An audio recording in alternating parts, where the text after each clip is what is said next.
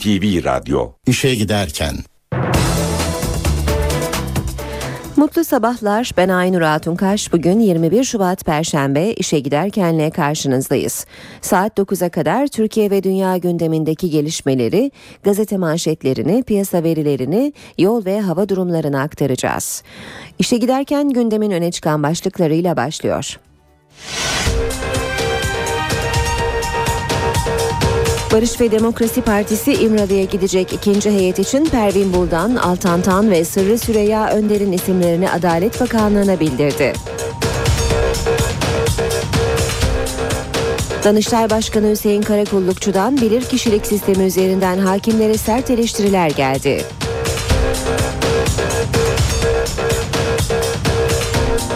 Anayasa Uzlaşma Komisyonu'nda dört parti Genelkurmay Başkanlığı'nın Milli Savunma Bakanlığı'na bağlanmasına karar verdi. İstanbul'dan iki yangın haberi geldi. Esenler'de mahsur kalan 10 kişi kurtarıldı. Beyoğlu'ndaki hayvan barınağında çıkan yangın söndürüldü.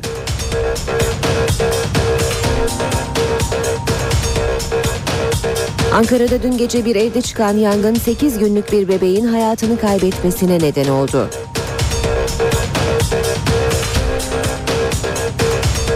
Galatasaray Şampiyonlar Ligi ikinci tur ilk maçında Alman Schalke ile 1-1 berabere kaldı. Fenerbahçe UEFA Avrupa Ligi ikinci tur rövanş maçında bu akşam Bate Borisov'la karşılaşıyor. Maç NTV Radyo'dan canlı yayınlanacak.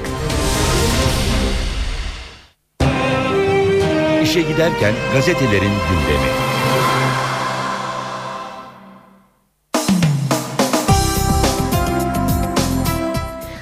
Basın özetlerine Milliyet Gazetesi ile başlayalım. Sağlık Bakanı hocaları üniversiteye döndürmekte kararlı hekimlere çağrı diyor Milliyet'te manşet. Tam gün yasası nedeniyle kaybedilen hocaların tedavisinden tüm vatandaşların yararlanması gerektiğini söyleyen Bakan Müezzinoğlu sisteme dönmeliler dedi. Sağlık Bakanı Mehmet Müezzinoğlu tam gün yasasında geri adım sinyali olarak yorumlanan çıkışı için henüz ortada bir formül olmadığını söyledi. Konu üzerinde çalıştıklarını anlatan bakan üniversiteden ayrılan hocalarımızı da dinlemek dinlemek, birlikte çözüm geliştirmek istiyoruz. Hekim açığımız var. Bu nedenle tüm hekimlerimizden yararlanmak gerektiğini düşünüyorum dedi.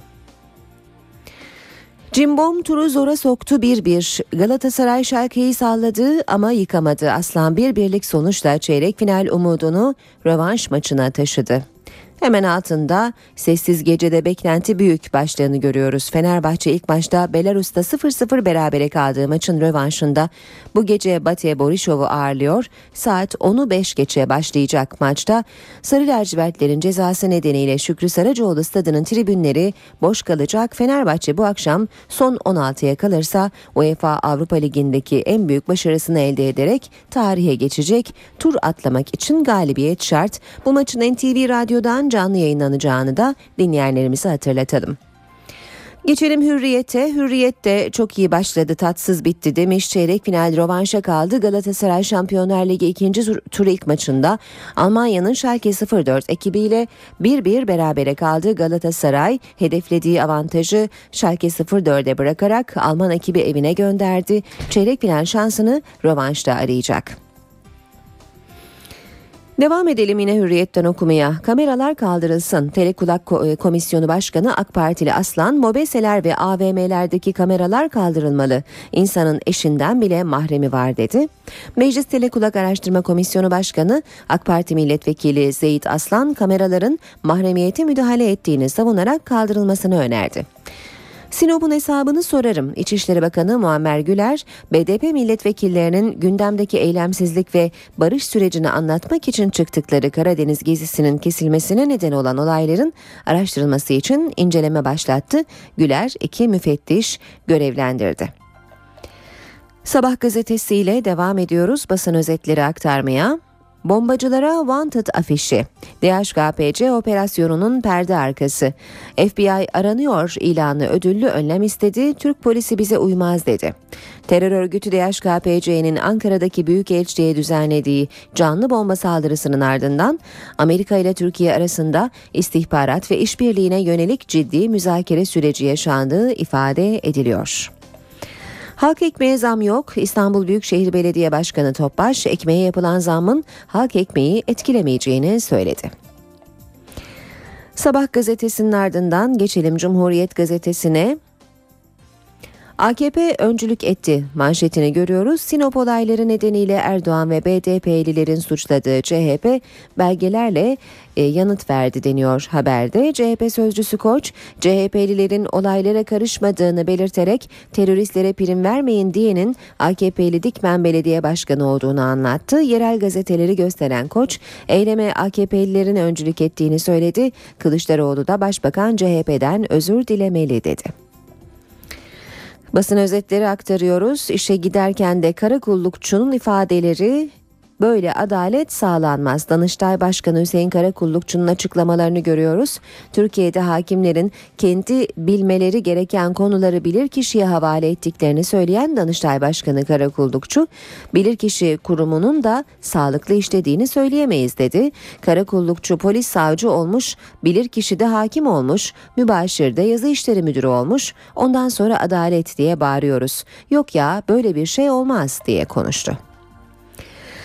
Radikal gazetesiyle devam edelim basın özetleri aktarmaya.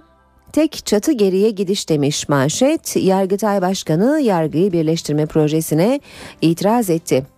Radikale konuşan Yargıtay Başkanı Ali Alkan, AK Parti'nin yargı ile ilgili değişiklik önerisinin Avrupa Birliği normundan yargı bağımsızlığı ve tarafsızlığından geriye gidiş olduğunu söyledi. Alkan, Hakimler ve Savcılar Yüksek Kurulu'nun yapısına da dokunulmamasını istedi başkan değil yargı seçsin başlığıyla 3 madde görüyoruz. AK Parti'nin önerisi temiz mahkemesine soruşturma yetkisini Adalet Bakanı'nın iznine bağlıyor. Yargıtay buna karşı. Yüksek Yargı ve Hakimler ve Savcılar Yüksek Kurulu atamalarında başkanla meclis değil yargı mensupları söz sahibi olsun ve yüksek yargıda görev süresi sınırlandırılmasın.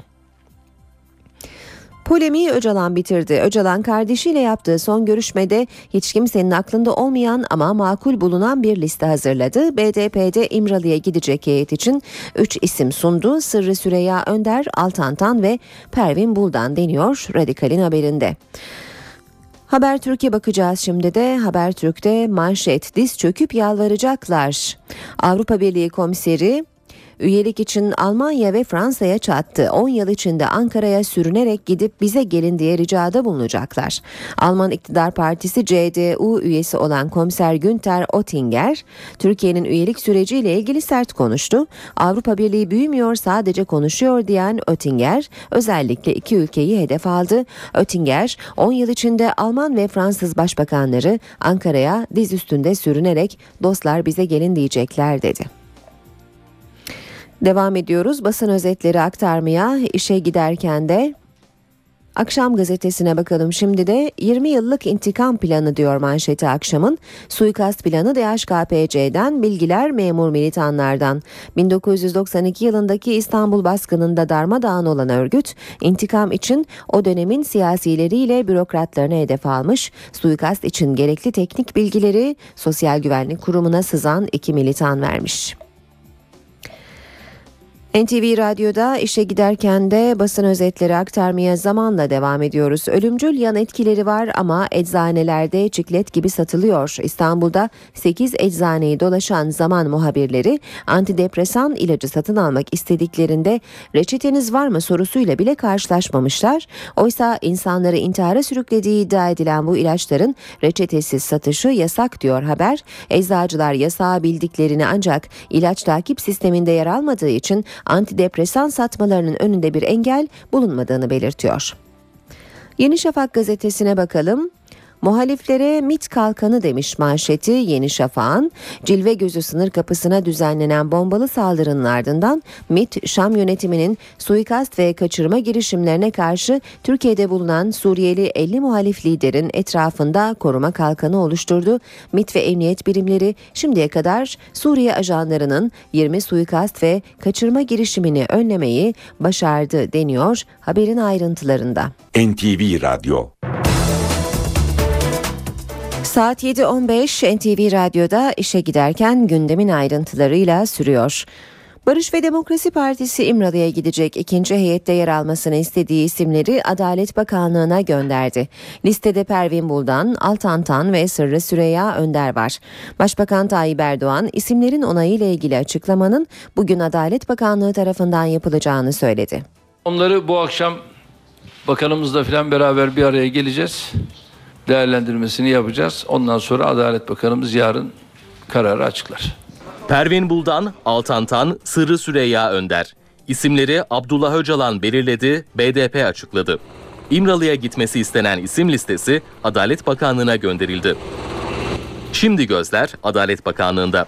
Kararın hızla çıkması ve ziyaretin en geç hafta sonuna kadar gerçekleşmesi bekleniyor. BDP'nin seçtiği isimler özellikle uzlaşmacı kimlikleriyle dikkat çekiyor. BDP Grup Başkan Vekili Pervin Buldan, eş genel başkanların olmadığı heyette parti adına yetkili isim olacak. Meclis içindeki ve dışındaki siyasi kanadı görüşmelerle ilgili net bir şekilde bilgilendirecek.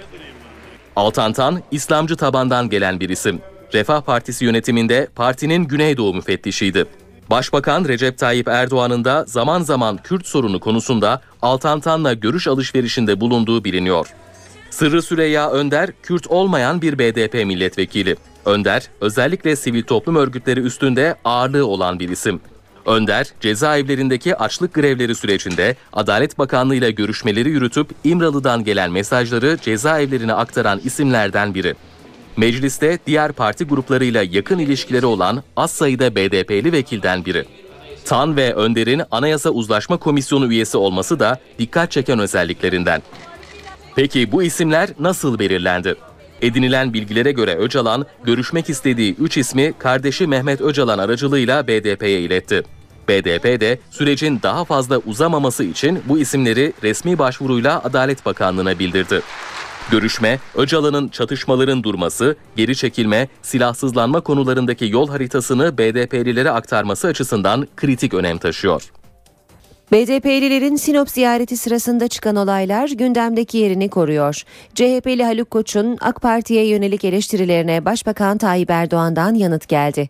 Başbakan kayıtlardan kimin orada olduğu belli dedi. BDP'li vekillerse olayların ilk günü Sinop'un CHP'li belediye başkanı suçlamıştı. Ancak dün bir açıklama yapan BDP'li Sırrı Süreyya Önder başkandan özür diledi. Bu ensesi kalın vatandaş kim? AKP'li Sinop Dikmen Belediye Başkanı. Boyabat ilçesinin Gençlik Kolu Başkanı. CHP'li Haluk Koç'un BDP'lerin Sinop gezisi sırasında çıkan olayların içinde AK Partililerin bulunduğu iddiasına yanıt Başbakan Erdoğan'dan geldi. Bütün resimler, kayıtlar e, Sinop'ta kimlerin olduğunu ortaya koyuyor. Bunu kalkıp da yani AK Parti'ye bu şekilde havale etmeye gayret eden CHP'nin yetkilisi aynaya çok sık bakması lazım. Belli ki aynadan uzak kalmış. Aynadan uzak kaldığı için kirliliklerini göremiyorlar. Bunların durumu budur ve bütün hepsi belgelidir. Hepsi şu anda İçişleri Bakanlığımızın kayıtlarında, istihbarat, emniyet istihbarat kayıtlarında da mevcuttur. Olaylı gezinin ardından Ankara'ya dönen BDP'li vekillerse mecliste kameraların karşısındaydı. Sırrı Süreyya Önder basın toplantısına özürle başladı. belediye başkanının bu e, sık polemiklere konu olan demecini okuduk. Bunlar barış için gelmiyorlar diye. Bu anlamda bunu o kargaşada o gazetelerde gittiği için ve bulamadığımız için Sinop Belediye Başkanı hakkındaki iddiamızı geri alıyoruz. Kendisinden de özür diliyorum. Önder CHP'nin kurumsal olarak Sinop'ta yaşanan olaylara sessiz kalmasını eleştirdi. Taş atanlar arasında CHP ilçe yöneticilerinin bulunduğunu öne sürdü. CHP'lisi, MHP'lisi, AK Partilisi, e, lümpen kesimi bir Gladio operasyonuyla organize bir hareket var karşımızda. BDP'li Ertuğrul Kürkçü de Samsun'da ara verseler de Karadeniz gezisine yakında kaldıkları yerden devam edeceklerini söyledi. BDP'li milletvekillerinin Sinop'ta saldırıya uğraması hükümet kanadının gündemindeydi. AK Parti'nin kurmaylarından sağduyu çağrısı ve provokasyon uyarısı geldi. Başbakan yardımcısı Bekir Bozdağ olayla ilgili CHP ve MHP taraftarlarını işaret etti. AK Parti Genel Başkan Yardımcısı Numan Kurtulmuşsa BDP'lilerin geziyi yarıda kesmesinin sorumluluk bilinciyle atılmış bir adım olduğunu söyledi. Şiddete başvuranlar fikir sahibi olmayanlar, fikir sahibi olamadıkları için e, ancak taşla kendilerini ifade ediyorlar. O yüzden Başbakan yardımcısı Bekir Bozdağ, Sinop ve Samsun'da BDP heyetine saldıranlara tepki gösterdi. umarız e, ilgili partiler de bu noktada kendi tabanlarına, kendi seçmenlerine gerekli uyarı yaparlar. Çünkü orada CHP'nin, MHP'nin e, bazı taraftarların olduğuna dair de değerlendirmeleri yapılıyor. O yüzden de onlar da sağduyu çağrısı yaparlarsa isabetli olur. Hükümetten bir diğer açıklama Gümrük ve Ticaret Bakanı Hayati Yazıcı'dan geldi. Ya keşke bunlar olmasa yaşanmasa. Ülke hepimizin, milletin vekili. Dolayısıyla milletin vekili gezer, dolaşır, konuşur. Ha yanlış yaparsa seçimde yanlışsa faturası da götürür önüne konur. Nasıl konur? Sandıkla konur. AK Parti Genel Başkan Yardımcısı Numan Kurtulmuş da BDP'lilerin geziyi yarıda kesmesini değerlendirdi. İşte e, BDP'lilerin bu geziyi iptal etmelerini BDP açısından olumlu bulduğumu ifade etmek istiyorum. Bu çerçevede e, sorumluluk e, bilinci içerisinde atılmış bir adım olduğunu e, kabul ediyorum. E, daha henüz sürecin çok başındayken e, bu e, anlamda e, bir takım provokasyonlara açık e, işlerin yapılmaması lazım. 28 ilde gerçekleştirilen DHKPC operasyonunda gözaltına alınan 167 kişinin sorgusu sürüyor.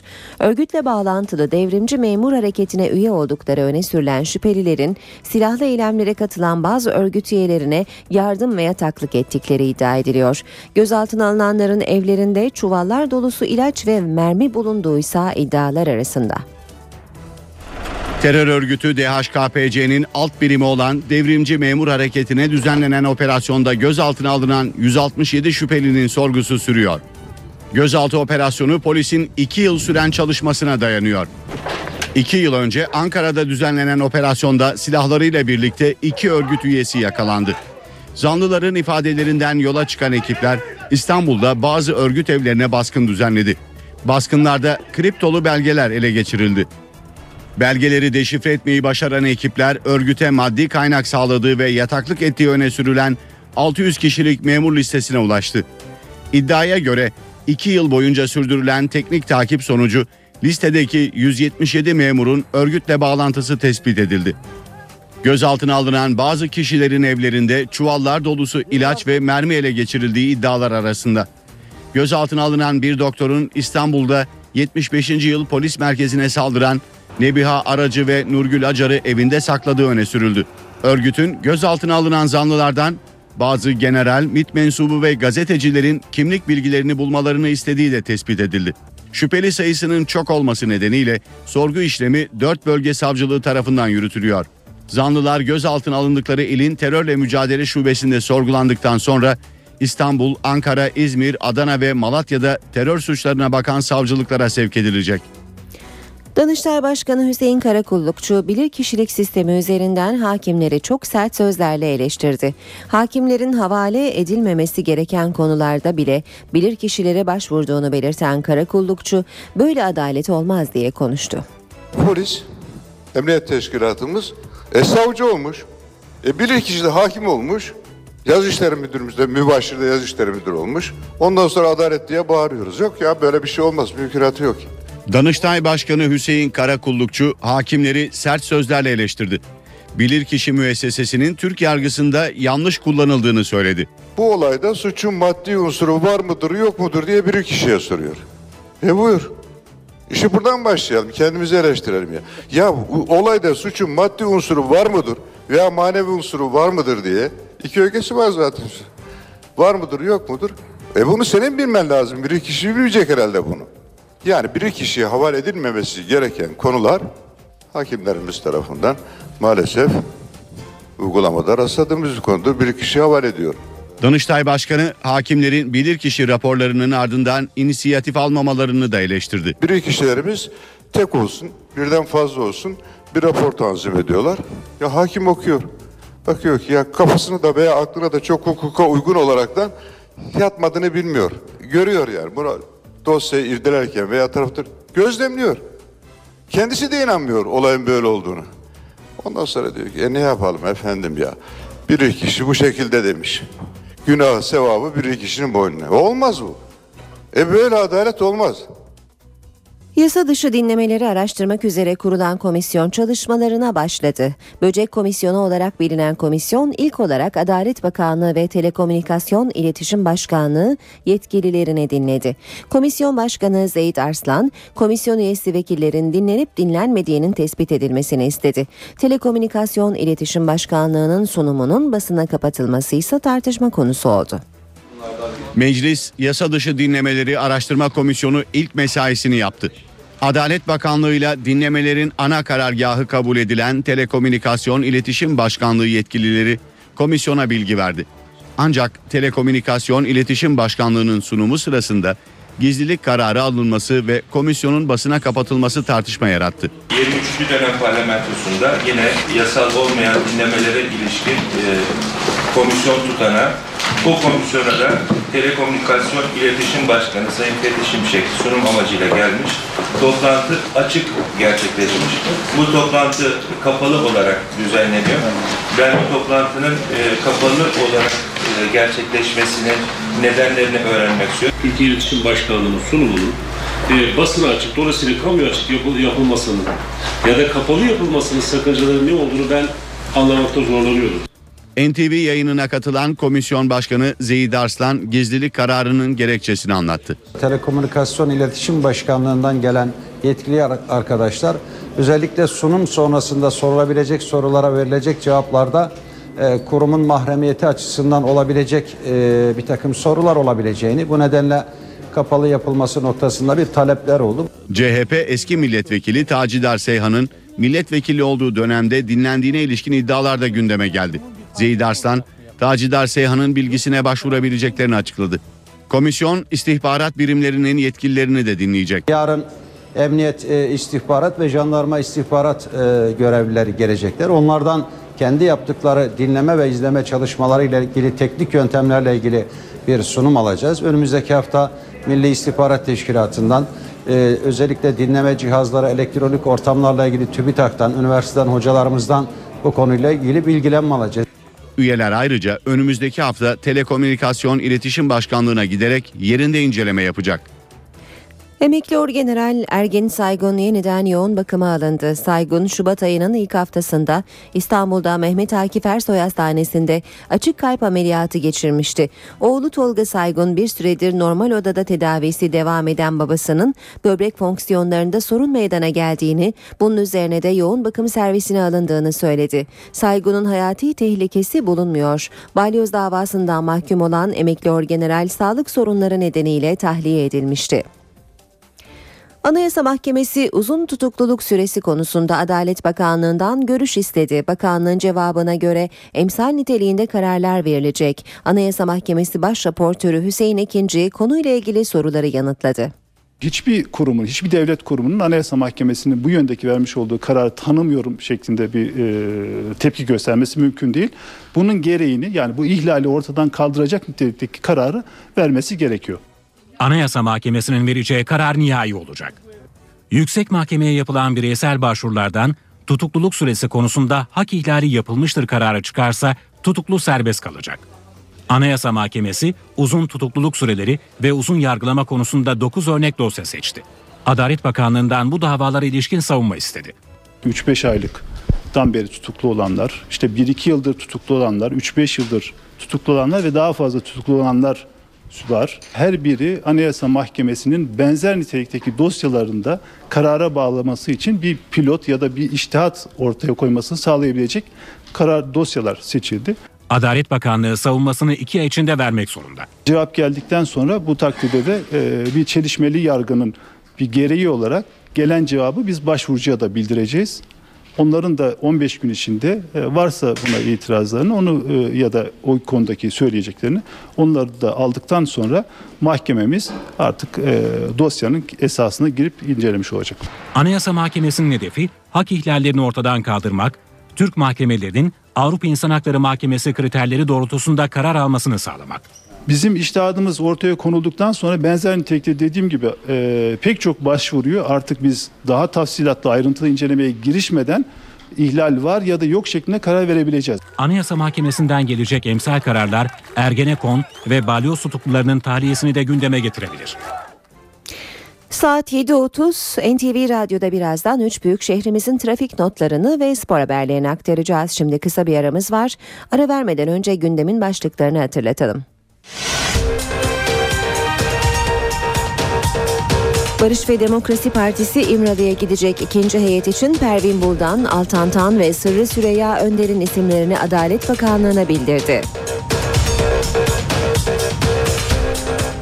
Danıştay Başkanı Hüseyin Karakullukçu'dan bilirkişilik sistemi üzerinden hakimlere sert eleştiriler geldi.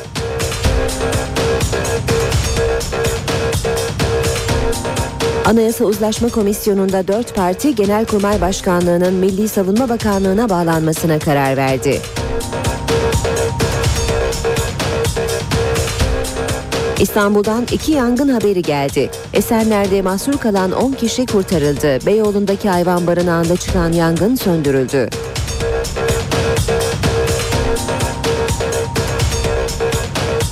Ankara'da dün gece bir evde çıkan yangın 8 günlük bir bebeğin hayatını kaybetmesine neden oldu.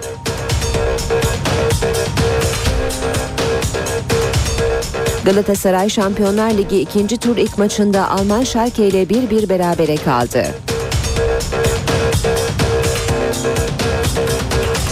Fenerbahçe UEFA Avrupa Ligi ikinci tur rövanş maçında bu akşam Bate Borisov'la karşılaşıyor. Maç NTV Radyo'dan canlı yayınlanacak.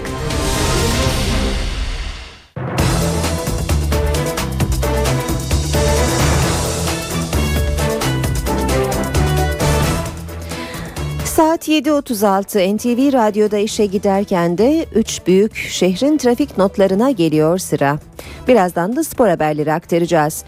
İstanbul'da başlayalım. Boğaziçi Köprüsü Anadolu Avrupa geçişinde yoğunluk Çamlıca itibarıyla etkili köprü çıkışına kadar yoğun trafik olduğunu görüyoruz. Ters yönde Zincirlikuyu'da başlayan ve köprü çıkışında yerini rahat bir trafiğe bakan bir seyir var. Fatih Sultan Mehmet Köprüsü Anadolu Avrupa geçişi yoğunluğu Ataşehir'de başlıyor. Çavuşbaşı'na kadar çok etkili bir yoğunluk var. Devamında kısa bir süre trafik rahatlasa da Elmalı'da yeniden yoğunlaşıp köprü çıkışına kadar da bu şekilde devam ediyor.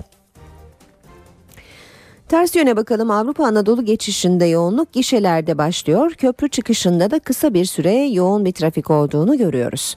Tem otoyolunda köprü yönünde İstoç'ta başlayan ve e, tekstil kente kadar devam eden bir trafik var. Bir süre sonra trafik açılsa da Gazi Osman Paşa'da yeniden yoğunlaşıyor. Maslak kavşağına kadar da sürücü, e, sürücüleri zorlayan bir trafik olduğunu söyleyelim. D100'de Avcılar Hacı Şerif parseller yönünde bir araç arızası meydana gelmiş durumda ve bu sebeple de bölgede trafik yoğunlaşıyor. D100 ile yine devam edelim. E, köprü yönünde Yeni Bosna'da başlayan ve Merter'e deva Merter'e kadar ulaşan çok yoğun bir e, trafik olduğunu görüyoruz. Topkapı'dan itibaren de Darül Aceze'ye kadar yine trafik oldukça yavaş seyrediyor. Bu arada yol çalışmaları var. D100'de Avcılar Hacı Şerif yönündeki yol bakım çalışması devam ettiğinden bu bölgede trafik yine bu sabahta yoğun seyrediyor. Bir başka çalışma O3'te Bayrampaşa Otogar Davutpaşa yönün e, arasında çift yönlü bir bakım çalışması var. Bu arada trafikte e, Mahmut Bey Doğu Kavşağı'ndan başlayıp hale kadar uzanıyor çift yönlü olarak. Halden de Bayrampaşa'ya kadar yine e, sürücüleri sıkıntıya sokan bir trafik olduğunu görüyoruz. Anadolu yakasına geçelim. Ataşehir ve Çamlıca gişeler arası Tem'de yoğun bir trafik var. D100'de Kartal Kavşağı bakım çalışmaları sebebiyle yoğun seyrediyor. Bostancı Kozyatağı arasında ve Göztepe Kavşağı'nda da yine yoğun bir trafik var. Ayrıca e, Bağlarbaşı Altunizade yönünde yol bakım çalışması olduğunu hatırlatalım. E, Boğaziçi Köprüsü Balmumcu katılımının da çalışma sebebiyle trafiğe kapatıldığını duyuralım. Yıldız katılımını kullanabilir sürücüler. Ankara ve İzmir'in trafik notlarıyla devam edelim. Plevne Caddesi İvedik Kavşağı arasında ortalama hız 28 kilometre ve varış süresi 18 dakika. Etlik Mevlana arasında ortalama hız 29 kilometre, varış süresi 14 dakika. Cinnah Caddesi Atatürk Bulvarı arasında ortalama hız 29 kilometre ve varış süresi 13 dakika olarak görülüyor. İzmir'de Mavişehir Konak arası 40 kilometre hızla 23 dakikada, Üçkuyular Vapur İskelesi Alsancak arası 32 kilometre hızla 14 dakikada ve Bornova Alsancak arası 40 kilometre hızla 13 dakikada aşılabilir. Bir de uyarı yapalım. Bulutsuz ve sıcaklığın 5 derecenin altına düştüğü gecelerin sabahında yollarda oluşan çiğe karşı dikkatli araç kullanmak gerekiyor. Özellikle de virajlara girerken hızımızı azalt azaltmaya özen gösterelim.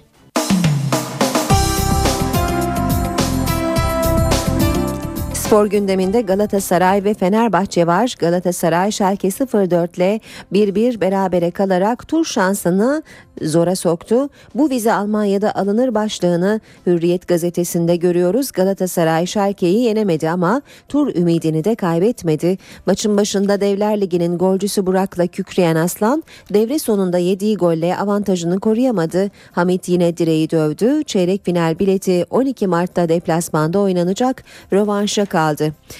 Son saniyeye kadar turu kovalayacağız. Terim maçtan sonra röveşata e, rövanşta Schalke bizden daha avantajlı derken pes etmeyeceklerinin de altını çizdi.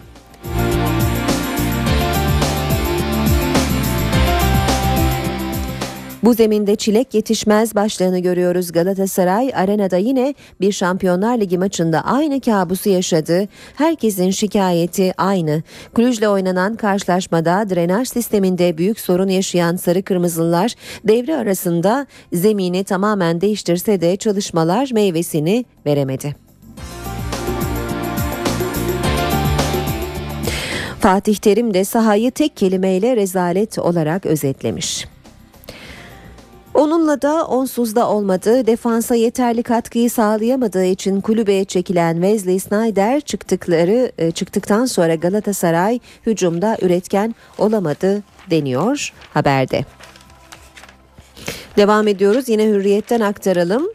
Tek rakibi Ronaldo Burak Devler Ligi'nde çıktığı 7 maçta 7 gol atıp Real Madrid'in yıldızını yakaladı. Galatasaray'ın golcüsü Türk takımları adına Devler Ligi'nde geçirdiği bir sezonda en çok gol atan futbolcu unvanını aldı.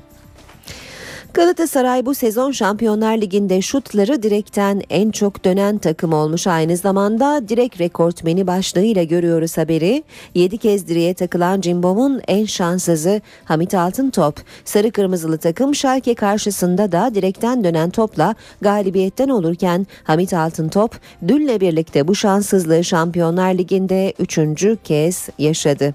Almanlara göre tur göz kırptı. Gazeteler Şalke'nin sahada hiç kriz kriz yaşamamış gibi oynadığını belirtmişler. Devam edelim. Hürriyet gazetesinin spor sayfalarından haberler aktarmaya Fenerbahçe haberlerine bakalım. Sessiz ve derinden son 16'ya diyor başlık. Fenerbahçe Kadıköy'deki seyircisiz maçta Bate'yi konuk ediyor. Tek hedef 22-5'te başlayacak karşılaşmayı kazanıp Avrupa Ligi'nde 3. tura kalmak. Bu akşam saat 10'u 5 geçe başlayacak karşılaşma ve e, NTV Radyo'dan da canlı olarak yayınlanacağını bir kez daha tekrarlayalım. Star TV ve NTV Radyo'dan maçı naklen takip edebilirsiniz. Avrupa'da kupanın anahtarı bu tur demiş başlık Aykut Kocaman.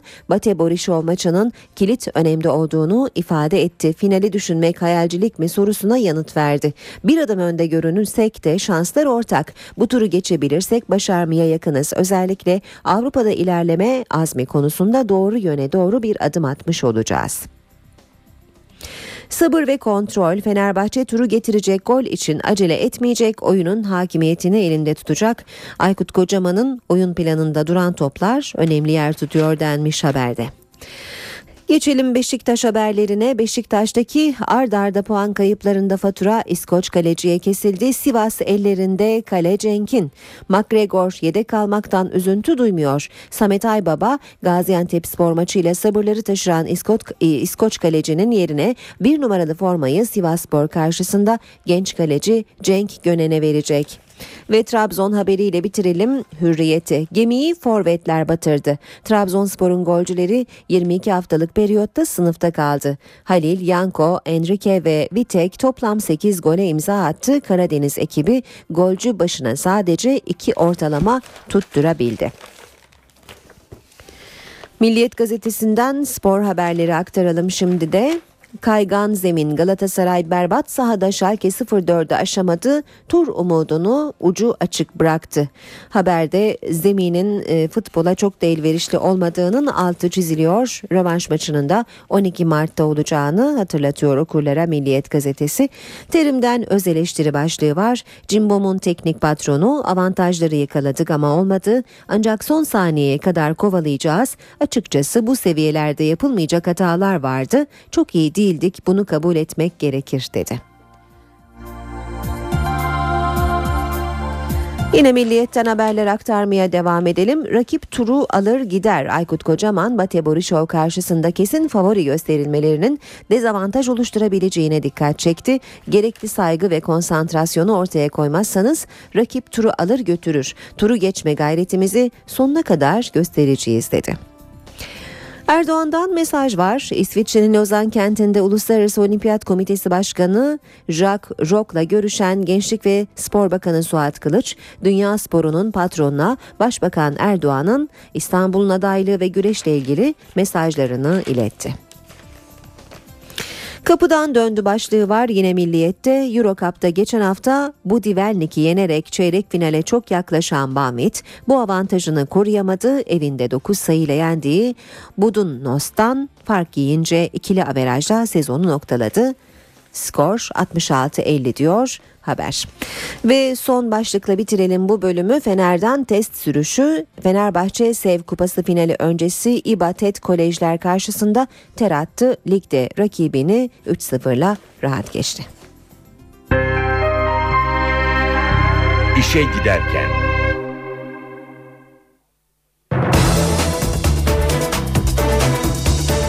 Gündemde öne çıkan gelişmelerle devam ediyoruz. İstanbul'da dün akşam iki ayrı yerde yangın vardı. Esenler'de bir apartmanın üst katında mahsur kalan 10 kişiyi itfaiye kurtardı. Beyoğlu'nda da hayvan barınağı olarak kullanılan bir apartman katındaki yangın güçlükle söndürüldü. Hayvanlar çevredekilerin yardımıyla kurtarıldı. Esenler'deki yangın akşam saatlerinde Galata sokakta bulunan apartmanda çıktı. Yoğun duman kısa sürede tüm binayı kapladı. İtfaiye ekibi üst katları sığınan 10 kişiyi kurtarabilmek için yangın merdivenini uzattı. Apartman sakinleri kurtarıldı. Dumandan etkilenenlere ambulanslarda müdahale edildi. Yangında ölen ya da yaralanan olmadı. Yangının çıkış nedeni incelemelerden sonra belli olacak. Aynı saatlerde Beyoğlu Lapacı sokaktaki bir binanın çatı katından da alevler yükseldi. İtfaiye ekipleri hayvan barınağı olarak kullanılan çatı katındaki yangını söndürmek için büyük çaba harcadı. Çalışmalara mahalle sakinleri de yardım etti. Çevredekiler çatıda mahsur kalan köpekleri kurtarmak için seferber oldu. Alevler diğer apartmanlara sıçramadan söndürüldü. Ankara'dan da gece yangın haberi geldi. Bir evde çıkan yangın henüz 8 günlük bir bebeğin hayatını kaybetmesine neden oldu. Yangında dumandan etkilenen 5 kişi de hastaneye kaldırıldı. Ankara Keçiören'de aile henüz 8 günlük olan bebeklerini ısıtmak için katalitik sobayı yaktı. Sobaya yakın olan Melisa bebeğin yatağı alev aldı. Alevler kısa sürede bütün binayı sardı. Yangın ancak olay yerine gelen itfaiye ekiplerinin çabalarıyla söndürülebildi. Olay yerinde yapılan ilk incelemede henüz 8 günlük olan Melisa bebeğin hayatını kaybettiği anlaşıldı. Yangında dumandan etkilenen 5 kişi de hastaneye kaldırıldı. İstanbul Beyoğlu'nda dün akşam hırsız polis kovalamacası yaşandı. Takibi alınan 3 kişi polise ateş açtı, çatışma çıktı. Bir polisle iki şüpheli yaralandı. Polis dün akşam Beyoğlu Karaağaç Caddesi üzerinde şüphelendiği bir otomobili takibi aldı. Araçtakilerin dur ihtarına uymaması üzerine kovalamaca başladı. Kaçmaya çalışan hırsızlık zanlıları polise ateş açtı. Polis ekipleri şüphelilerin bulunduğu aracı lastiklerini ateş ederek durdurdu. Çatışmada bir polisle iki zanlı yaralandı. Yaralanan polis memuru ve iki zanlı hastaneye kaldırıldı. Araçta bulunan diğer zanlı ise gözaltına alındı. İstanbul'da Haydarpaşa Garı ve çevresi için hazırlanan yeni imar planı meşaleli yürüyüşle protesto edildi. Büyükşehir Belediyesi'nin hazırladığı planda çelenk koyma törenlerinin yapıldığı Kadıköy Atatürk anıtına ve meydana yer verilmemiş bölgeye fuar ve panayır alanı konulmuştu. Haydarpaşa Tren Garı ise konaklama ve kültürel tesis alanı olarak belirlenmişti. Dün akşam Kadıköy iskelesinde bir araya gelen göstericiler pankart ve sloganlarla bu plana tepki gösterdi. Haydarpaşa Garı'na doğru meşaleler yakarak yürüyen grup planın kültürel değerler göz ardı edilerek yapıldığını iddia etti. Geçen günlerde İstanbul Büyükşehir Belediyesi projenin iptali için 5000'den fazla imza toplayan Kadıköylülerin talebini reddetmişti. Samsun'da 300 tonluk amonyak tankı kapağının düşmesi sonucu 7 işçinin hayatını kaybettiği kaza ile ilgili iddianame hazırlandı. İhmal iddialarıyla gündeme gelen olayda sanıklar hakkında 15 yıla kadar hapis cezaları isteniyor. Samsun'da yaklaşık 3 ay önce amonyak tankı kapağının düşmesi sonucu 7 işçinin hayatını kaybettiği, 12 işçinin de yaralandığı olayla ilgili savcılık soruşturmasını tamamladı.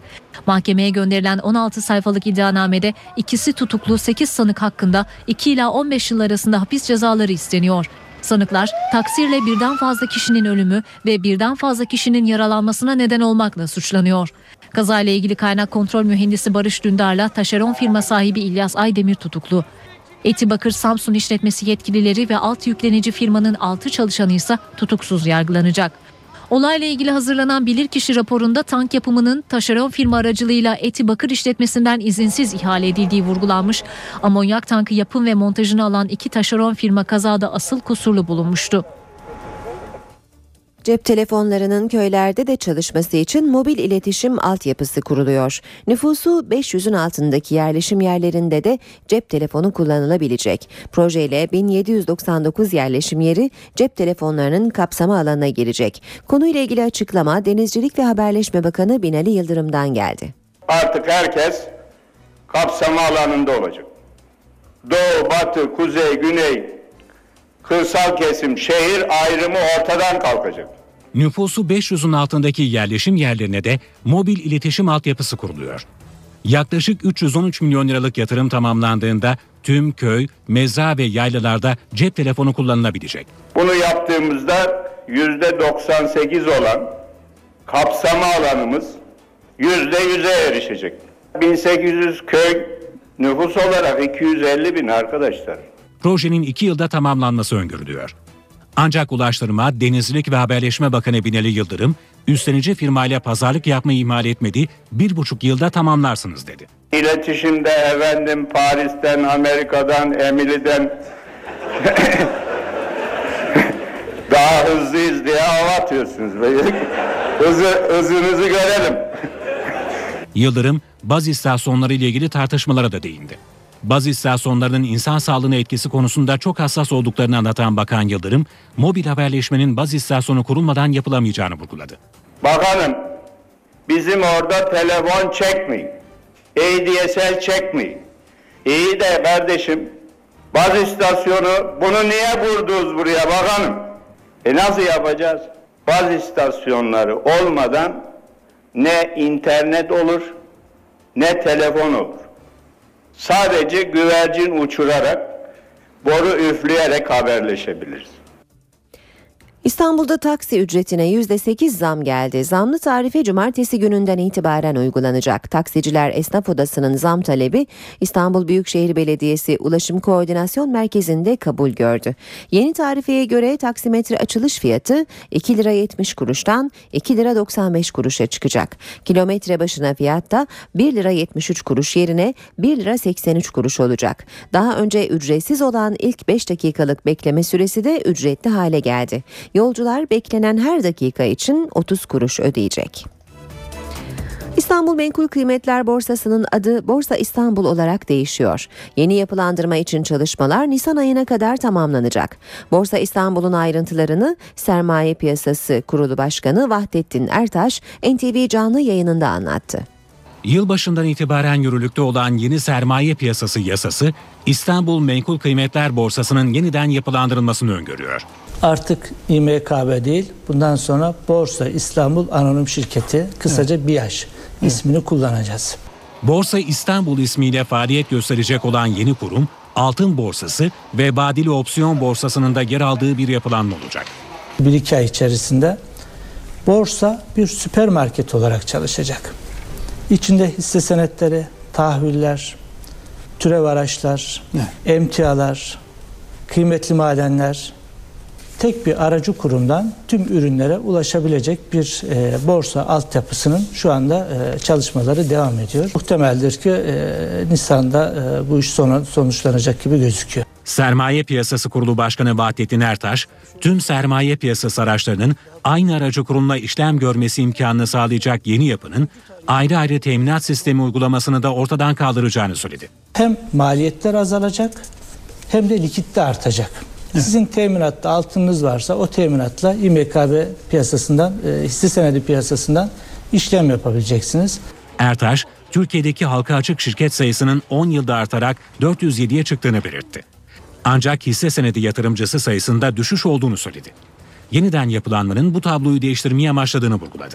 Türkiye'de 10 yılda pek çok sektör 10 kat büyüdü. Biz yatırımcılarımızı bir türlü borsaya alıştıramadık kanalize edemedik. Ee, mevcutları da kaybediyoruz. Dolayısıyla sektörün bir bütün olarak bunu masaya yatırması ve yeniden yapılanması evet. ihtiyacı e, burada da kendisini gösteriyor. NTV Radyo. Ben Aynur Altunkaş, NTV Radyo'da birlikteyiz. Birazdan hava durumu için Gökhan Abur'la konuşacağız. Önce gündemin başlıklarını hatırlatalım. Barış ve Demokrasi Partisi İmralı'ya gidecek ikinci heyet için Pervin Buldan, Altan Tan ve Sırrı Süreyya Önder'in isimlerini Adalet Bakanlığı'na bildirdi. Danıştay Başkanı Hüseyin Karakullukçu'dan bilirkişilik sistemi üzerinden hakimlere sert eleştiriler geldi.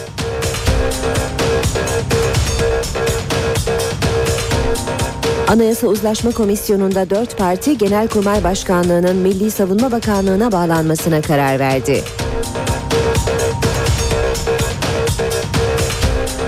İstanbul'dan iki yangın haberi geldi. Esenler'de mahsur kalan 10 kişi kurtarıldı. Beyoğlu'ndaki hayvan barınağında çıkan yangın söndürüldü.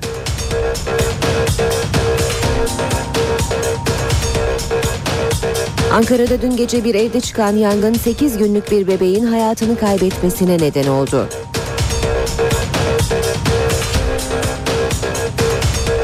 Galatasaray Şampiyonlar Ligi ikinci tur ilk maçında Alman Schalke ile 1-1 berabere kaldı.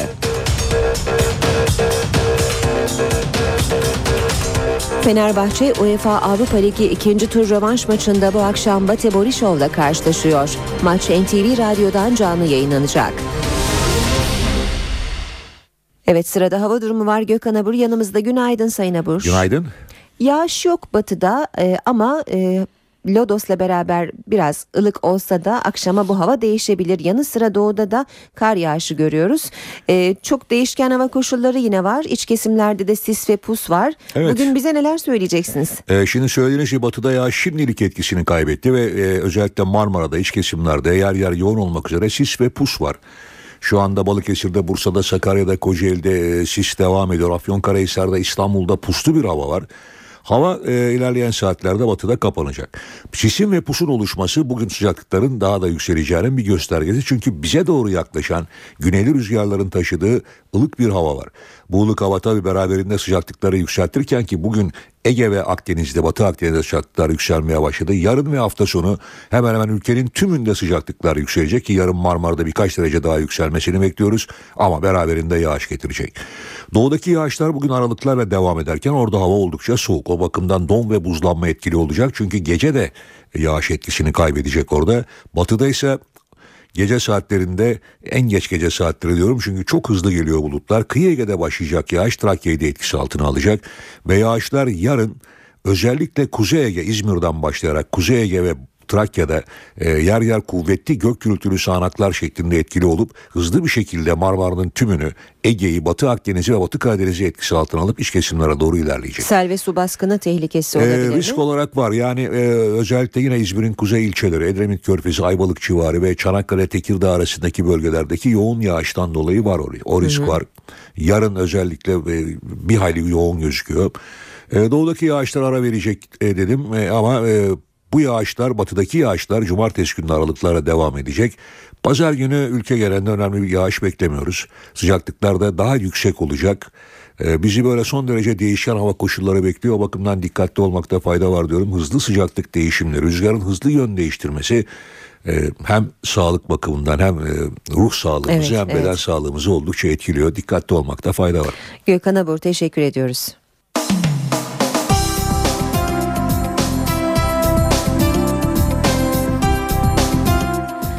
Özetlerine Hürriyet gazetesiyle başlıyoruz. Kameralar kaldırılsın demiş Hürriyet manşette. Telekulak Komisyonu Başkanı AK Partili Aslan, mobeseler ve AVM'lerdeki kameralar kaldırılmalı, insanın eşinden bile mahremi var dedi.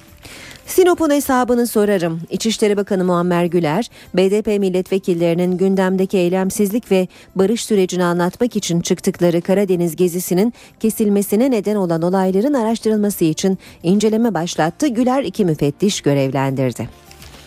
CHP'li başkandan özür diliyorum. BDP'li Sırrı Süreyya Önder, yerel gazete haberi üzerine CHP'li Sinop Belediye Başkanı Baki Ergül'ü suçladık ama haberi doğrulatamadık. Özür diliyorum dedi. Cep ışıklı acil. İzmir'deki Bozyaka Eğitim ve Araştırma Hastanesi'nde 5 Şubat'ta elektrikler kesilince zor anlar yaşandı.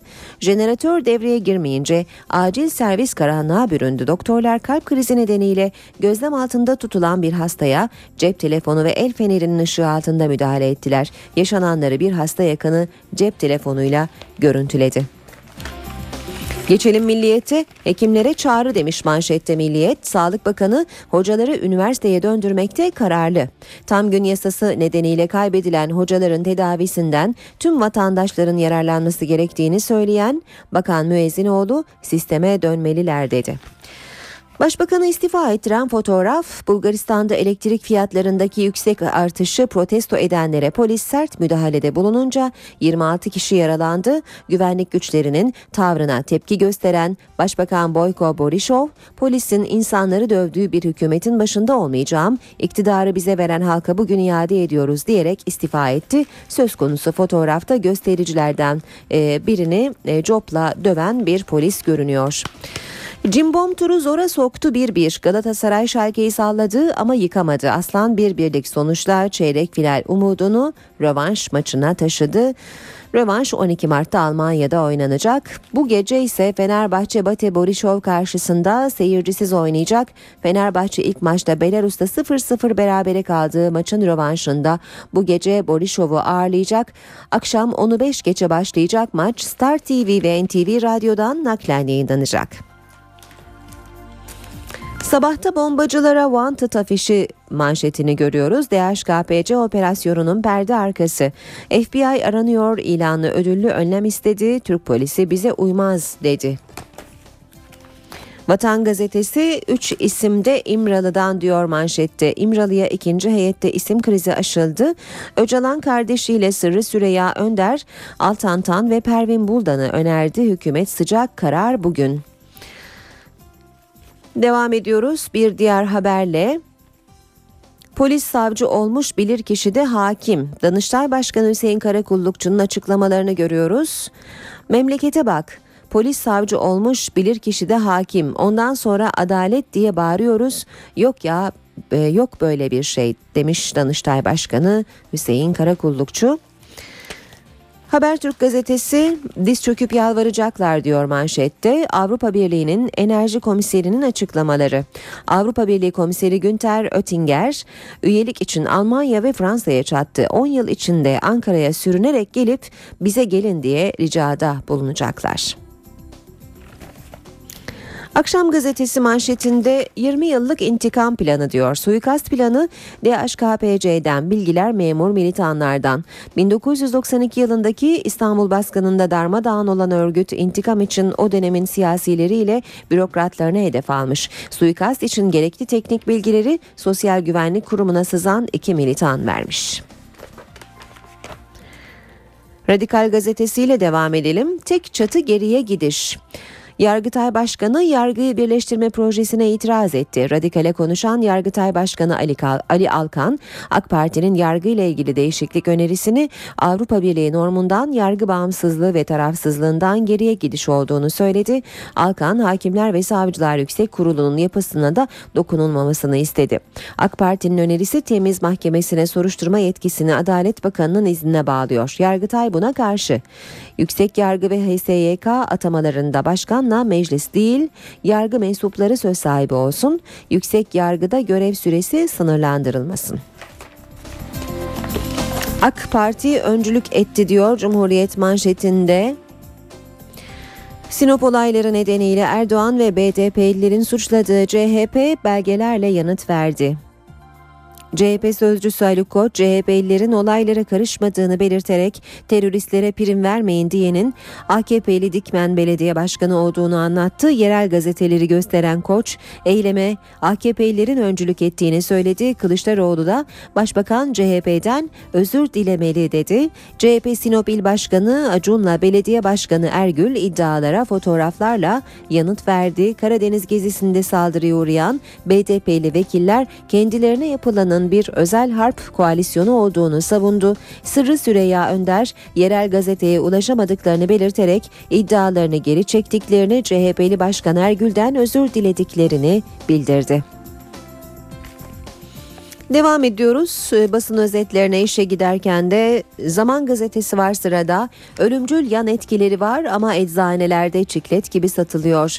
İstanbul'da 8 eczaneyi dolaşan Zaman muhabirleri antidepresan ilacı satın almak istediklerinde reçeteniz var mı sorusuyla bile karşılaşmamışlar. Oysa insanları intihara sürüklediği iddia edilen bu ilaçların reçetesiz satışı yasak deniyor haberde.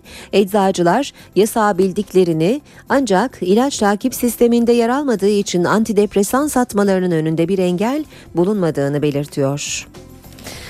Ve son olarak da Yeni Şafak gazetesine bakacağız. Muhaliflere MIT kalkanı diyor manşeti Yeni Şafak'ın. Cilve gözü sınır kapısına düzenlenen bombalı saldırının ardından MIT Şam yönetiminin suikast ve kaçırma girişimlerine karşı Türkiye'de bulunan Suriyeli 50 muhalif liderin etrafında koruma kalkanı oluşturdu. MIT ve emniyet birimleri şimdiye kadar 20 muhalifi Suriye ajanlarının saldırısından kurtarmayı başardı. Ankara gündemi.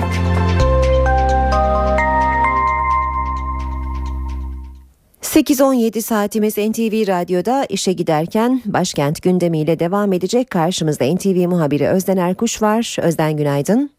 Günaydın Aynur. İmralı'ya gidecek ikinci heyette kimlerin yer alacağı sorusu yanıt e, bulmak üzere BDP sürpriz sayılabilecek isimler önerdi. Şimdi Adalet Bakanlığı'ndan yanıt bekleniyor.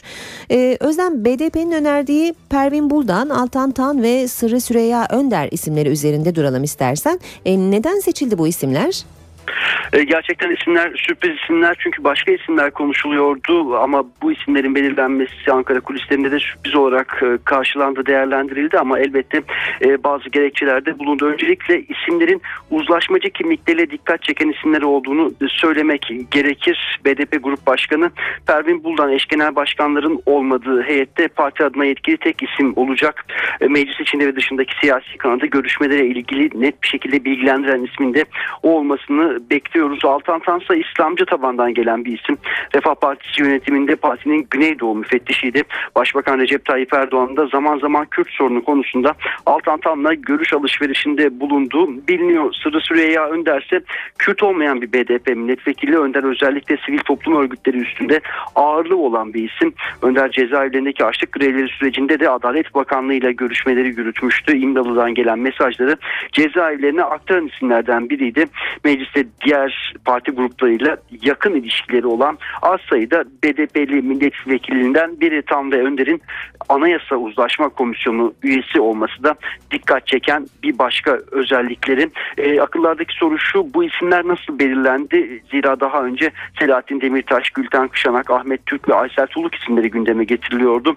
Kışanak ve Tuğluk'un PKK'lılarla kucaklaşma görüntüleri nedeniyle Demirtaş ve Türk'ün ise Paris'te 3 PKK'nın öldürülmesinin ardından hükümete yönelik sert sözler nedeniyle başbakandan tepki gördüğünü biliyoruz. Bu nedenle veto edildiği belirtiliyor. Edinilen bilgilere göre Öcalan bu nedenle görüşmek istediği 3 ismi kardeşi Mehmet Öcalan'la aracılığıyla BDP'ye iletti. BDP'de artık sürecin daha fazla uzamaması için bu isimleri resmi başvuruyla Adalet Bakanlığı'na gönderdi ve artık Adalet Bakanlığı'ndan bugün yazılı bir açıklama gelmesini bekliyoruz. Açıklama gelirse eğer Pervin Buldan, Altan Tan ve Sırrı Süreyya Önder isimleri Adalet Bakanlığı'ndan onay görürse bu isimlerin önümüzdeki hafta sonuna kadar da İmralı'ya gitmesi bekleniyor başkent Ankara'da. Evet bu gündemin e, ilk maddesi gibi e, görünüyor. Gündemde peki başka neler var? Aslına bakılırsa gündemi oluşturan, gündeme yön veren madde bu madde İmralı süreci.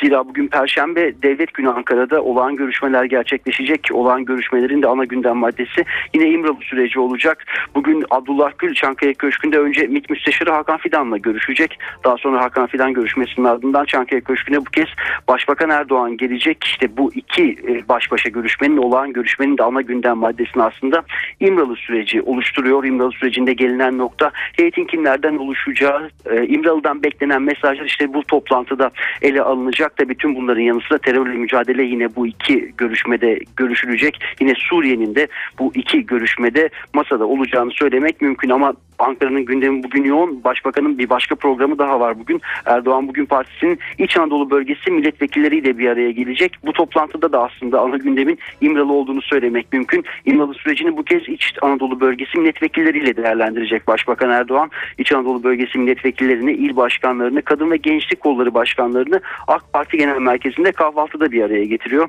Ve İmralı sürecine ilişkin mesajlar vermesi bekleniyor. Katılımcılardan görüş alması da beklentiler arasında.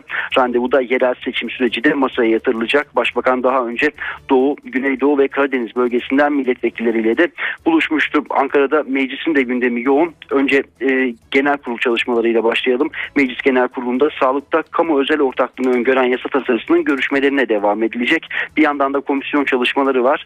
E, Böcek Komisyonu olarak bilinen haberleşme ve özel hayatın geziliği araştırma komisyonu bugün Emniyet Genel Müdürlüğü ve Jandarma Genel Komutanlığı'ndan yetkilileri dinleyecek. Ulaştırma, Denizcilik ve Haberleşme Bakanı Binali Yıldırım da Türkiye'nin uluslararası ulaştırma hatları konusundaki politikaları hakkında Meclis Dışişleri Komisyonu'nda bir sunum yapacak. Başkent Ankara'da gündem çok yoğun ama gündemin ana eksenini İmralı süreci oluşturuyor Aynur. Teşekkür ediyoruz. Özden Erkuş'tan gündeme aldık. Şimdi İstanbul, Ankara ve İzmir'in trafik notlarına bakalım.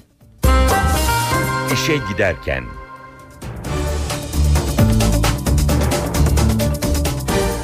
İstanbul'la başlayacağız. İstanbul'da yine özellikle köprülerde trafiğin yoğunlaştığını söylemek e, mümkün. Fatih Sultan Mehmet Köprüsü Anadolu Avrupa geçişinde yoğunluk Ataşehir itibarıyla etkili oluyor ve e, Çavuşbaşı'na kadar da etkili yoğunluğun devam ettiğini görüyoruz. Sonrasında trafik hafif rahatlasa da Kavacığa yaklaşırken yeniden yoğunlaşıyor. Ters yönde ise gişelerde başlayıp köprü girişinde sona eren bir trafik var. D100'de Avcılar Hacı Şerif parseller yönünde bir araç arızası oldu. Pendik Kartal yönünde bir trafik kazası var. E, maddi hasarlı bir kaza bu ve bölgede bu sebeple trafik yoğun seyrediyor. Devam edelim yine İstanbul trafiğinden notlar aktarmaya. Yine D100'de Merter yan yol İncirli yönünde bir trafik kazası var. Ayrıca yine D100'de Avcılar Gümüşpala Küçükçekmece yönünde bir araç arızası meydana geldi. Tüm bu olumsuzluklar bölge trafiklerini e, kötü şekilde etkiliyor. E, Boğaziçi Köprüsü Anadolu Avrupa geçişi yoğunluğu ise Çamlıca'da başlıyor ve köprü girişinde yerini rahat bir trafiğe bırakıyor. Sonrasında ise Mecidiyeköy Çağlayan arası yoğun seyrediyor. Ters yönde Zincirlikuyu'da başlayıp köprü çıkışında sona eren bir yoğunluk var. Ancak D100'de daha geride e, oldukça yoğun bir yığılma olduğunu görüyoruz. Cevizli Bağ'da başlıyor. Bu yığılma Darül Aceze'ye kadar devam ediyor. E, Mert Eryan Yol İncirli yönündeki e, kazadan bahsetmiştik. Bu bölgede trafik olumsuz etkilenmiş durumda. Tem otoyolu Edirne istikameti Metris Tekstil Kent arası yoğun seyrediyor. Köprü yönünde ise Karayolları Mahallesi Maslak Kavşağı arası sürücüleri zorluyor. Anadolu yakasında D100 karayolunda Maltepe Kozyatağı arasında trafik yavaş ilerliyor. Tem'de ise Dudullu Kavşağı Çamlıca gişeler yönünde yoğunluk var. Ankara ve İzmir'e de bakalım. Plevne Caddesi İvedik Kavşağı arası 22 e, kilometre hızla 22 dakikada aşılabilir. Eskişehir Bulvarı, Eskişehir yolu Mevlana Bulvarı arası 32 kilometre hızla 20 dakikada aşılabilir ve Cinnah Caddesi Atatürk Bulvarı arası 25 kilometre hızla 15 dakikada aşılabilir. İzmir'de Konak Üçkuyular arası 36 kilometre hız ve 10 dakika varış süresi olarak görünüyor. Mavişehir Konak arasında ise ortalama hız 35 kilometre ve varış süresi 25 dakika. Uyarılarımızı tekrarlayalım. Bulutsuz ve sıcaklığın 5 derecenin altına düştüğü gecelerin sabahında özellikle yollarda oluşan çiğ e, son derece e, olumsuzluk yaratabilir trafikte kazalara sebep olabilir. Bu sebeple dikkatli araç kullanmakta fayda var. Özellikle virajlara girerken de hızımızı lütfen azaltalım. Bu sabah iç kesimlerde de sis ve pus etkili olmakta. Yine sürücüler e, bu olumsuzluklara karşı da dikkatli olmalı. İşe giderken. Gündeme yakından bakmaya devam ediyoruz işe giderken de. Genelkurmay Başkanı Milli Savunma Bakanlığı'na bağlanıyor. Dört parti Anayasa Uzlaşma Komisyonu'nda yeni düzenleme için anlaştı. Komisyonda ayrıca olağanüstü halin iki ayı geçmemek üzere ilan edilmesi konusunda da uzlaşma sağlandı. Yeni anayasa yürürlüğe girdiğinde Genelkurmay Başkanları Milli Savunma Bakanı'na bağlı olarak çalışacak. Anayasa Uzlaşma Komisyonu'nda Genelkurmay Başkanı'nın silahlı kuvvetlerinin komutanı olduğu ve Milli Savunma Bakanı'na bağlı olduğunu belirten madde üzerinde uzlaşma sağlandı. Komisyonun dünkü toplantısının gündemi Başkomutanlık ve Milli Savunma Başlığı ile ilgili maddelerdi. Muhalefet partileri Genelkurmay Başkanı'nın, Milli Savunma Bakanı'nın önerisi ve Bakanlar Kurulu'nun onayıyla Cumhurbaşkanı tarafından atanmasını önerirken AK Parti Genelkurmay Başkanı'nın atanmasının anayasal bir düzenlemeye ihtiyaç duymadığını savundu. Başkomutanlık ve Milli Savunma maddeleri üzerinde yapılan müzakerede 3 muhalefet partisi olağanüstü hale Bakanlar Kurulu'nun karar vermesi gerektiğini söyledi. AK Parti ise olağanüstü halin başkanın talebiyle meclis tarafından yürürlüğe konulması hususunu gündeme getirdi. Partiler olağanüstü halin iki ayı geçmemek üzere ilan edilmesi konusunda uzlaştı. MHP Grup Başkan Vekili Oktay Vural mecliste düzenlediği basın toplantısını uzatınca CHP Hatay Milletvekili Mevlüt Dudu yaklaşık 25 dakika kapı önünde bekledi. Mevlüt Dudu duruma tepki gösterince ilginç diyaloglar yaşandı.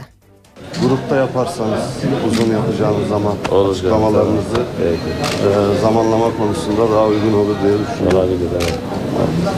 Grupta yapmam e, gerekirse grupta yaparım. Burada yapmam gerekirse burada yaparım. Bir saat zaman Nerede ne yapacağımı ben gayet iyi bilenlerdenim. Ama tabii CHP'li Mevlüt Dudu ile MHP'li Oktay Vural'ın arasındaki gerginliğin sebebi Vural'ın uzayan basın toplantısı. Oktay Vural meclisteki basın toplantısını uzatınca hemen arkasından açıklama yapacak olan Mevlüt Dudu dakikalarca kapıda beklemek zorunda kaldı. Dudu 25 dakika uzayan toplantı bittiğinde ise Oktay Vural'a tepki gösterdi. Sayın Vural, bakanlıktaki toplantıyı bıraktım ama e, grupta yaparsanız uzun yapacağınız zaman açıklamalarınızı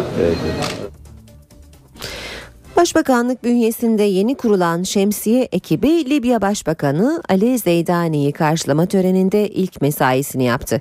Ekip Ankara'da yağışlı havalarda yapılacak resmi karşılama törenleri sırasında üst düzey devlet ve devlet yöneticilerini şemsiye tutacak. Başkent Ankara Libya Başbakanı Ali Zeydan'ı ağırladı. Başbakanlıktaki resmi karşılama töreninde meteorolojinin uyarıları dikkate alınarak tüm önlemler alınmıştı. Kırmızı halı naylonla kaplandı. Ve yeni kurulan şemsiye ekibi de başbakanlıkta ilk mesaisindeydi. 10 kişiden oluşan ekibin görevini daha önce başbakanlık korumaları yapıyordu. Güvenlikle ilgili aksaklık yaşanmaması için şemsiye tutma görevi bu ekibe verildi. Libya Başbakanı karşılama töreni sırasında yağmur yağmadı. Şemsiyelerin açılmasına da gerek kalmadı. Ama şemsiye timi her ihtimale karşı hazır bekledi. Piyasalarla devam ediyoruz. İMKB 100 endeksi dün 616 puan artışla %0,79 oranında değer kazandı ve 78.891 puandan kapandı. Bu sabah dolar 1.78, euro 2.37'den işlem görüyor. Euro dolar 1.32, dolar yen 93 düzeyinde. Emtialarda fiyatlarda geriye gidiş var. Altının onsu 1566 dolara kadar geriledi. Kapalı çarşıda ise külçe altının gramı 90 lira oldu. Cumhuriyet altın 606, çeyrek altın 150 liradan satılıyor. Brent petrolün varil fiyatı da 115 dolar. Saat 8.30 olmak üzere kısa bir aramız olacak. Ara vermeden önce gündemin başlıklarını hatırlatalım. Barış ve Demokrasi Partisi İmralı'ya gidecek ikinci heyet için Pervin Buldan, Altan Tan ve Sırrı Süreyya Önder'in isimlerini Adalet Bakanlığı'na bildirdi. Danıştay Başkanı Hüseyin Karakullukçu'dan bilirkişilik sistemi üzerinden hakimlere sert eleştiriler geldi.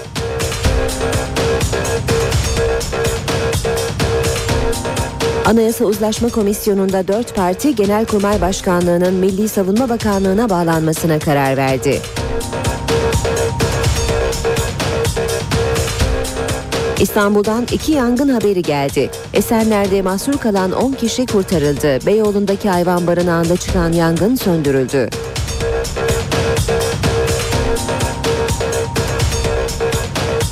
Ankara'da dün gece bir evde çıkan yangın 8 günlük bir bebeğin hayatını kaybetmesine neden oldu.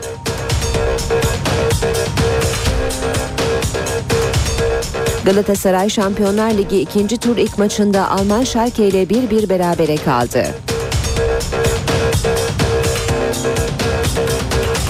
Fenerbahçe UEFA Avrupa Ligi ikinci tur rövanş maçında bu akşam Bate Borisov'la karşılaşıyor. Maç NTV Radyo'dan canlı yayınlanacak.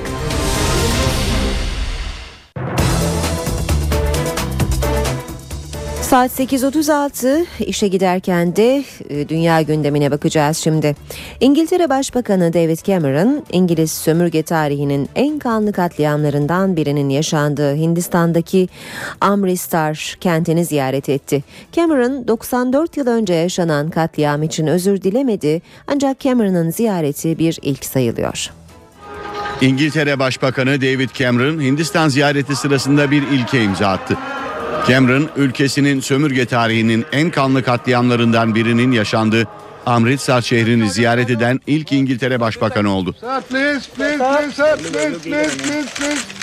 Katliam anıtına çelenk bırakan David Cameron 94 yıl önce gerçekleşen katliamı İngiliz tarihinin en utanç verici olaylarından biri olarak tanımladı.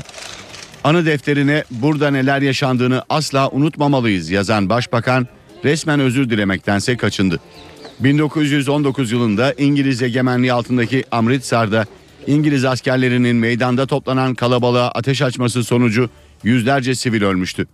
Katliam o yıllarda İngiliz yetkililer tarafından kınanırken David Cameron'dan da önce olayla ilgili üzüntüsünü bildiren başbakanlar olmuştu. Cameron Hindistan gezisi sırasında 400 yıllık Sih tapınağı Altın Mabedi de ziyaret etti. İngiltere Başbakanı'nın geleneklere saygı göstererek yalın ayak ve başında mavi bir sih türbanıyla dolaştığı görüldü. Ermenistan'da Cumhurbaşkanlığı seçimi tamamlandı ancak tartışma sona ermedi. Seçimi Cumhurbaşkanı Sarkisyan'ın ardından ikinci tamamlayan Rafi Hovhannisyan sandığa hile karıştığını savunuyor. Hovhannisyan binlerce destekçisiyle sokaklardaydı. Ermenistan'da Serj Sarkisyan'ın zaferiyle sonuçlanan Cumhurbaşkanlığı seçiminin ardından muhalefet sokakta. Seçimi ikinci tamamlayan eski Dışişleri Bakanı Rafi Hovhannisyan ve destekçileri başkent Erivan'da gösteri düzenledi. Sarkisyan'ı seçime ile karıştırmakla suçlayan Hovhannisyan iktidarın kendisine teslim edilmesini istedi. Modern Ermenistan tarihinde halk ilk defa kendi zaferini kazanacak. Karabağ'ın bizim toprağımız olarak tanınması lazım. Ama her şeyden önce Ermeniler kendi kaderlerini kendi kontrollerine almalı. 20 yıldır bunu yapamadık. Gösteriye katılanlar da Sarkisyan'ı istifaya çağırdı. Sarkisyan kaybetti. O artık bitmiş halde. Yeni politikalarla yeni bir hükümete ihtiyacımız var. Yeni bir devlet mekanizmasına ihtiyacımız var. Pazartesi günü yapılan seçimleri Serj Sarkisyan oyların %59'unu alarak kazandı. Miras Partisi Genel Başkanı Rafi Hovhannisyan'ın oyları ise %36'da kaldı. Seçimde gözlemcilik yapan Avrupa Güvenlik ve İşbirliği Teşkilatı yetkilileri istenilen rekabet ortamının olmadığını ancak eski seçimlere göre ilerleme kaydedildiğini bildirdi. İtalya pazar günü seçime gidiyor. Siyasete soyunan ünlü İtalyan komedyen Beppe Grillo, Milano'da düzenlediği mitingde politikacılara yüklendi. Sivri diliyle tanınan Grillo, politikacılara hırsızlar dedi, teslim olun çağrısı yaptı. Bütün ülkeyi tükettiniz. Binlerce insanın hayatını tükettiniz. Şimdi eve gitmek zorundasınız. Hırsızlar, hırsızlar. İtalyan siyasetinin yeni ismi ünlü komedyen Beppe Grillo, Milano'nun Duomo meydanından böyle seslendi. Bürokrasi karşıtı ve İtalyan siyaset sistemini tümden değiştirmeyi hedefleyen 5 Yıldız Hareketi'nin lideri Grillo'nun mitingine yaklaşık 35 bin kişi katıldı. Seslendiği kalabalığın arasında politikacılar olduğunu söyleyen Grillo, teslim olun size akıl hastalarına yaptıkları gibi şefkatle yaklaşacağız dedi. Kendisi milletvekili adayı olmayan Grillo'nun önderliğindeki hareketin adaylarının birçoğunun da politika geçmişi bulunmuyor. Pazar ve pazartesi yapılacak seçimlerde Grillo'nun 5 Yıldız Hareketi'nin Merkez Sol ve Silvio Berlusconi'nin liderliğindeki Merkez Sağ'ın ardından 3. olması bekleniyor. Seçime giden İtalya'da tartışılan konulardan biri de eski başbakan Silvio Berlusconi'nin seçmenlere gönderdiği zarflar. Zarfların üzerinde 2012 emlak vergisi iadesi yazıyor. Ancak zarfların içerisinde para değil vaat bulunuyor. Merkez Sol ve Berlusconi karşıtları zarflara tepkili. Merkez Sol'un lideri Berlusconi'yi dolandırıcılıkla suçladı. Sivil Devrim Partisi lideri eski savcı Antonio Ingroia ise mektubun oy satın alma girişimi olduğunu bu nedenle Berlusconi hakkında dava açılması gerektiğini söyledi. Ekonomik krizle boğuşan Yunanistan'da kemer sıkma politikalarına karşı protestolar sürüyor. Komşuda yılın ilk genel grevi yapıldı. Artan vergileri ve kesilen maaşları protesto eden on binlerce kişi sokağa döküldü. 24 saatlik grevde polisle göstericiler arasında arbede çıktı. Kemer sıkma önlemlerine karşı sokağa dökülen Yunanlar yine polisle çatıştı. Başkent Atina'daki gösteride polis taş ve molotof kokteyli atan protestoculara karşı göz yaşartıcı gaz kullandı. Olaylarda yaralananlar oldu. Bu çatışmaların dışında gösteriler genel olarak barışçıl geçti. Yılın ilk genel grevinde 60 bin kişi parlamento binasına yürüdü. 24 saatlik grev nedeniyle toplu taşıma durdu, okullar, devlet daireleri ve hastaneler kapandı. Ülke çapında yaklaşık 2 milyon kişiyi temsil eden sendikaların çağrısıyla yapılan eylemlerde hükümet için hırsız sloganı atıldı. Greve ana muhalefet partisi Siriza'nın lideri Alexis Tsipras da destek verdi. Bu felaket şimdi sona ermeli. Merkel ve Almanya'nın canı isteyince değil. Eylem kurtarma paketi kapsamında Yunanistan'a kredi sağlayan kuruluşların temsilcilerinin Atina'ya yapacakları ziyaretin birkaç gün öncesine rastlıyor. Bu görüşmelerde Atina'ya yeni kredi diliminin serbest bırakılmasına ilişkin koşullar ele alınacak.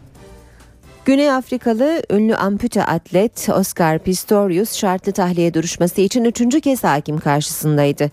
Duruşmada cinayete ilişkin yeni ayrıntılar ortaya çıktı. Görgü tanıklarının ifadeleri kız arkadaşını hırsız zannederek öldürdüğünü söyleyen Pistorius'un açıklamalarıyla çelişti.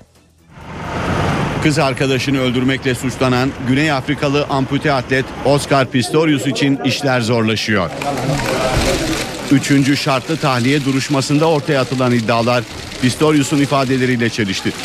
Davaya bakan savcı bir görgü tanığının silah seslerinden önce evden kavga ve tartışma sesleri duyduğunu söyledi. Soruşturmayı yürüten dedektif Hilton Bota ise başka bir görgü tanığının olay gecesi Pistorius'un evinden bir el silah sesi ve ardından çığlıklar duyduğunu, daha sonra yine silah sesleri işittiğini anlattı. Dedektif Bota ayrıca zanlının yatak odasında iki kutu testosteron ilacı ve ruhsatsız silah mermisi bulunduğunu kaydetti. Pistorius'un avukatları testosteron ilacının atletlerce sık kullanılan bitkisel bir madde olduğunu savundu. Dedektif Bota'yı eldeki bulguları en kötü şekilde yorumlamakla suçladı. 20 yaşındaki Güney Afrikalı model Reva Steenkamp 14 Şubat'ta şampiyon ampute atlet Oscar Pistorius'un evinde ölü bulunmuştu.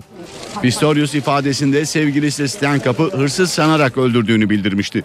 Cinayetle ilgili esas duruşmanın aylar sonra başlaması bekleniyor. Cinayeti planlı şekilde işlediğine karar verilmesi halinde Pistorius'un ömür boyu hapis cezası alabileceği belirtiliyor.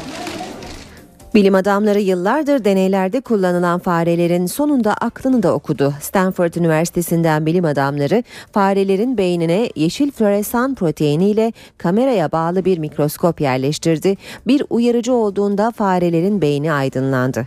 Hayvanların çeşitli faaliyetler sırasında hangi sinir hücrelerinin aydınlandığı böylece anlaşılırken beynin temsili haritası da çıkarıldı. Araştırma sonuçlarının Alzheimer ve çeşitli beyin hastalıklarının tedavisi ışık tutması bekleniyor.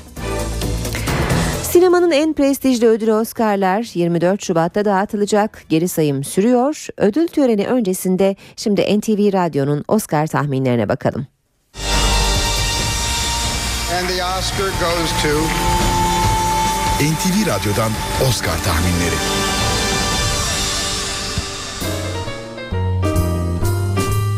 Sevin Okyay yanımda Emrah Kolu Kısa ben. Şimdi e, en iyi animasyon Animasyona film geldik evet. kategorisine geldik. Şimdi burada tabii herkesin kendine göre favorileri de var. Benim var mesela. Hangisi? Benimki Frankenweenie Frank. oluyor. Ama Brave'i de çok seviyorum. Brave de çok güzel evet. Wreck-It Ralph da iyiydi. Yani aslında iyi bir yıl animasyon. Doğru evet zaten 5 aday var. Mesela Beş aday var. son yıllarda 3'te Evet, üç, kalıyordu. üçte kalıyordu. Ama onlar da şeydi yani sevdik keyif veren. Yo çok iyiydi. Pirates, Band of Misfits, Paranorman.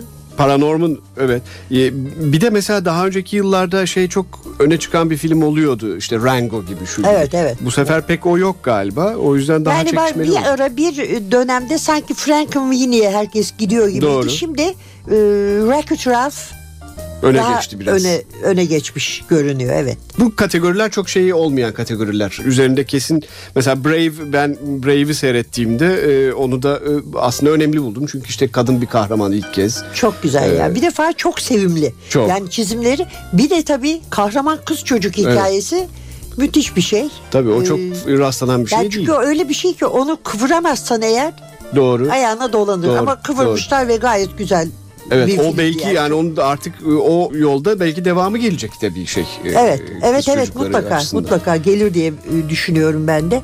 Ama Tim Burton'ın Frankenweenie'si başta olduğu kadar şanslı görünmüyor şimdilik.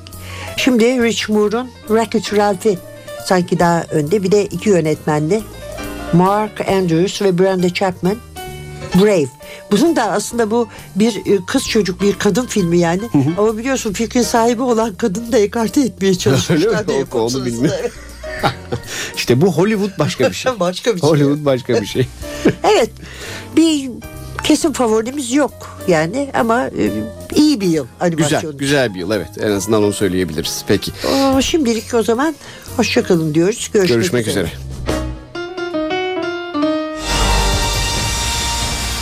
Oscar goes to NTV Radyo'dan Oscar tahminleri. İşe giderkenden bugünlük de bu kadar. Ben Aynur Altunkaş. Saat başında gelişmelerle yeniden buluşmak üzere. Hoşçakalın. NTV Radyo